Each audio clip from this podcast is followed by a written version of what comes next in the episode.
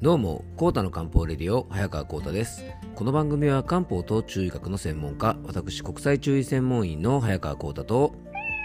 はい、アシスタントの猫林さんと2人で、えー、今日もね、お届けいたします。猫林さん、今日もよろしくお願いいたします。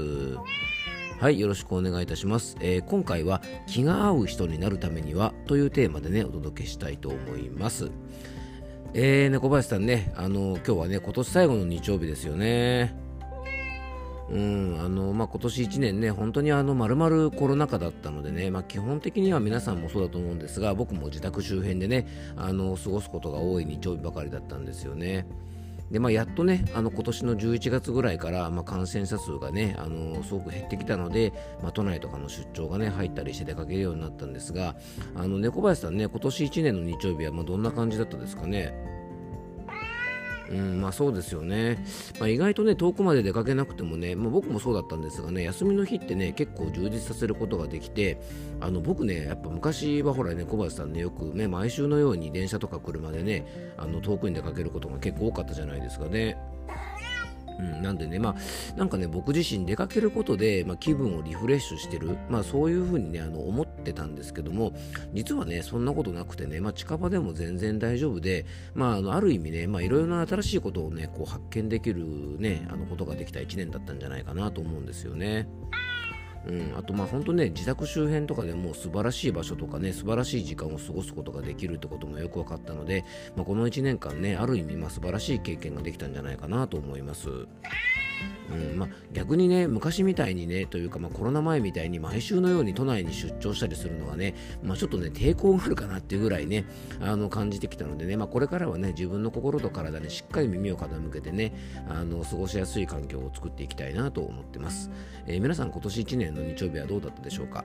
あのぜひですね素晴らしい休日が過ごせるように日頃から心と体の調子をね、えー、整えておきましょうね、えー、それではコーダの漢方レディオ今日もよろしくお願いいたします。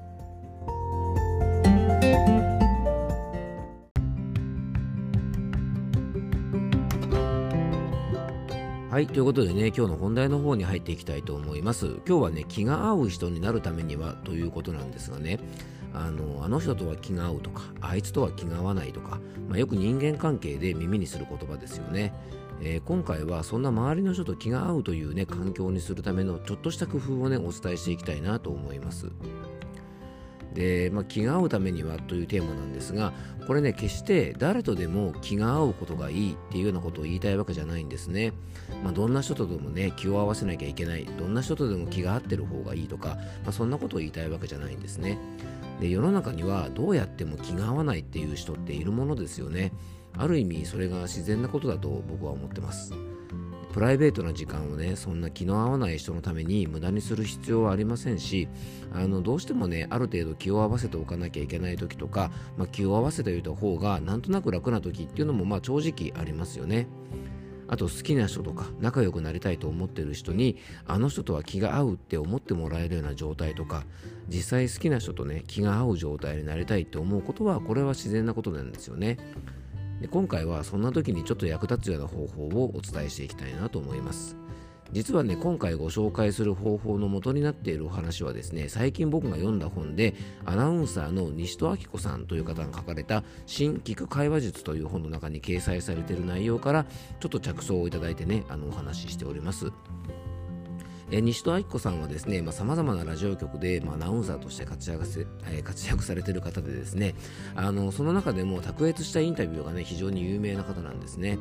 で国内外のいろんなアーティスト本当に名前を言えばですね誰でも知っているような超有名な方にね、まあ、数々インタビューされておりまして、まあ、その時の経験とか番組で共演の際、まあ、スムーズに番組内で会話をするために、ま、西戸さんがですね実践されたことが一冊の本になっています。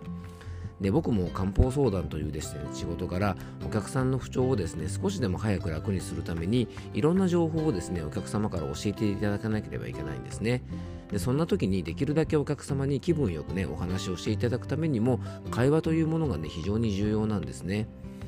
でそんな必要性もあってニスさんの本をね手に取ったんですがあのその中でも一番皆さんにお伝えしたい、まあ、お伝えすることで日々の生活がぐっと楽になるかなと思うのが、えー、今回のテーマでした。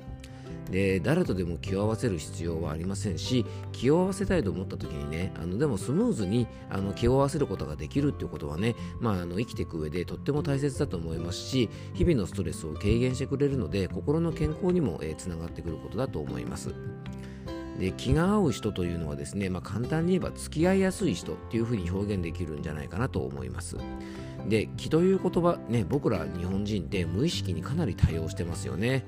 えー、気が合うとか気を使うとか気が回るとか気を配るとか気に入るとか気がないとか気がめいるとかですねまあいろんな場面で気という言葉を使いますが実はね漢方では気というものは血液など体にあるさまざまなものを巡らす源であったりとか、まあ、体を動かす維持したりとかあと外邪といってですね体の外から中に入ってきて、まあ、体をね病気にする悪さする、えそういったものから身を守ったりするのもこの気というふうにね考えるんですね。なのでね非常にあの重要なものなんです。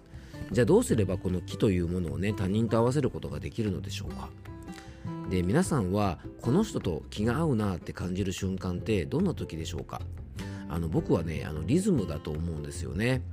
えー、僕がねすごくあこの人とは気が合うなって感じるのは、えー、実はね会話の時のリズムなんかで非常に強く感じたりします。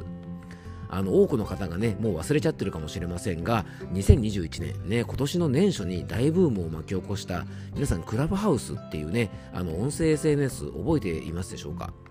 あのポッドキャストこの番組みたいにねアーカイブを残すことはできないんですが、まあ、いろんな人とね音声と、えー、いうねメディアを使ってつながることができる SNS として要はね会話を楽しむ SNS として年初にすごく注目を浴びました。で今はねブームも落ち着きま落ち着きましたが、あの僕もね当初このねクラブハウスですごく面白いと思ったのはねいろんな人と会話をすることができる面白さ。あの動画とかだと身なりも含めてねちょっとちゃんとしなきゃなかなか配信できないんですが音声のみなんでね、まあ、寝巻きでもね寝癖付きでも、まあ、全然配信できちゃうんですよね。でそのクラブハウスが流行した時に結構いろんな方とねいろんなお話をさせてもらったんです。いわゆるコラボトークを楽しんだんですがその時に感じたのがねこのリズムなんですね。で皆さんも普段会話する時に自分のリズムに合う人とかテンポがちょっと合わない人とかいると思うんですが当然ね気が合うと思うのは会話のリズムなどが非常に合う人だと思います。まあ、会話のキャッチボールなんて言葉もあるようにですねリズムよく会話が弾む時は気分もいいもんですよねでもねこのリズムが合わない、まあ、こちらが喋ろうと思った時に向こうも話し,、えー、話し始めてですね、まあ、会話がクロスしてしまったりとか喋るかなと思って待ってたらですねそうでなかったりして、まあ、会話のテンポがうまくいかないっていう方がね実はクラブハウスでお話ししてる時にもあの若干なんですがねあの少し何人かいらっしゃったんですよね。でそんな時に、まあ、今回の著書を読んでねあの僕がなぜその人とリズムが合わせられなかったかっていう理由がよく分かったんですよね。あの気をうまく合わせられなかった理由はですね西戸さんはこの著書の中で、まあ、気を合わせるためのコツというところでねその理由をね紹介してくれてました。それはですね実は呼吸だったんですねで西戸さんはですねあの、まあ、詳しくはねあの著書の中で、えーと、ぜひあのご覧いただきたいんですがあの話す速さを相手に合わせてみましょうというふうに、えー、おっしゃってました。要はですね相手と気が気を合わすためには話す話をですね相手に合わせることが大事だよと言ってました。そして呼吸は話す速さに現れるというふうにおっしゃってたんですね。で僕がクラブハウスをしていた時に感じた、まあ、この人とはね会話の気が合わないなって感じた方はですね喋る時の呼吸とかタイミングが僕と全く違う人だったっていうことをね感じたんですねで、まあ、このポッドキャストをお聞きの方はですね、もうかなり分かっていると思うんですが、僕はあのかなりの早口なんですよね。なので、ちょっとね、ゆっくり喋る方とタイミングをうまうまくですね、合わすことができなかったのかもしれないんですよね。あのその時に思い出したのが漢方相談をする時にね必要な技術なので僕はあのカウンセリングの研修もねあの結構受けたことがあるんですがねその時に言われたのが相手が早口ならそれに合わせてあのなるべく早めに話したりとかゆっくりな方はそれに合わせて、えー、お話しする、まあ、それが結構大事なことですよなんていうねあのコツをちょっと以前聞いたことがあったんですね。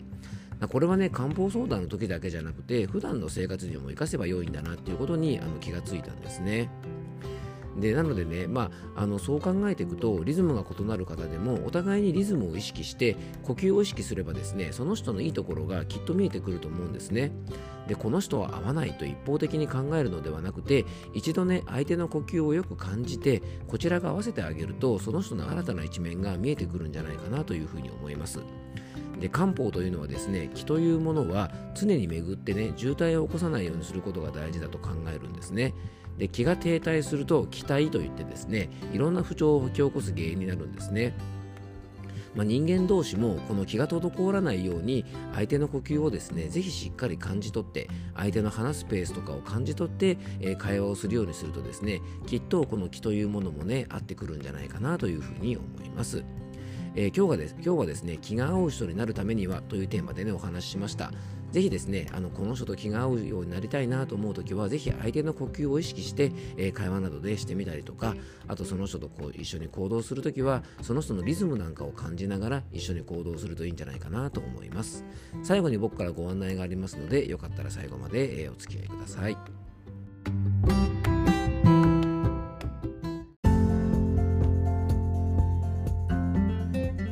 ー、ということでね、今回は気が合う人になるためにはというテーマでね、お届けいたしました。あの、ちょっとこの人気になるなとか、この人と仲良くなりたいななんて方がいらっしゃったら、まあ、その人とね、あの少しリズムを合わせてみたりとか、まあ、会話の時にね、呼吸なんかをちょっと相手に合わせるように意識すると、えー、きっとね、いい結果が出るんじゃないかなと思いますので、よかったら活用ください。えー、最後に僕からご案内です。この番組ではあなたからのメッセージやご質問、番組テーマのリクエストなどをお待ちしております。メッセージやご質問は番組詳細に専用フォームのリンクを貼り付けておきますのでね、そちらからよろしくお願いいたします。えー、そしてね、僕がこの番組で話している内容をもうちょっと深掘りしたのをですね、ノートのマガジンで、えー、っとコラムとして掲載しております。えー、ノートのオンラインマガジン、早川幸太の漢方ラボでは、早川幸太が人生を楽しむための漢方的養生法を中心に、心と体の健康のサポートになる記事を毎日投稿しております。えー、月額500円のね、あのオンラインマガジン登録していただくと、すべての有料記事を、えー、と500円でね、すべてあの読むことができますのででね、興味がある方はぜひ覗いてみてください。えー、今日も聞いていただきありがとうございます。どうぞ素敵な一日をお過ごしください。漢方専科サーター薬房の早川浩太でした。では、また明日。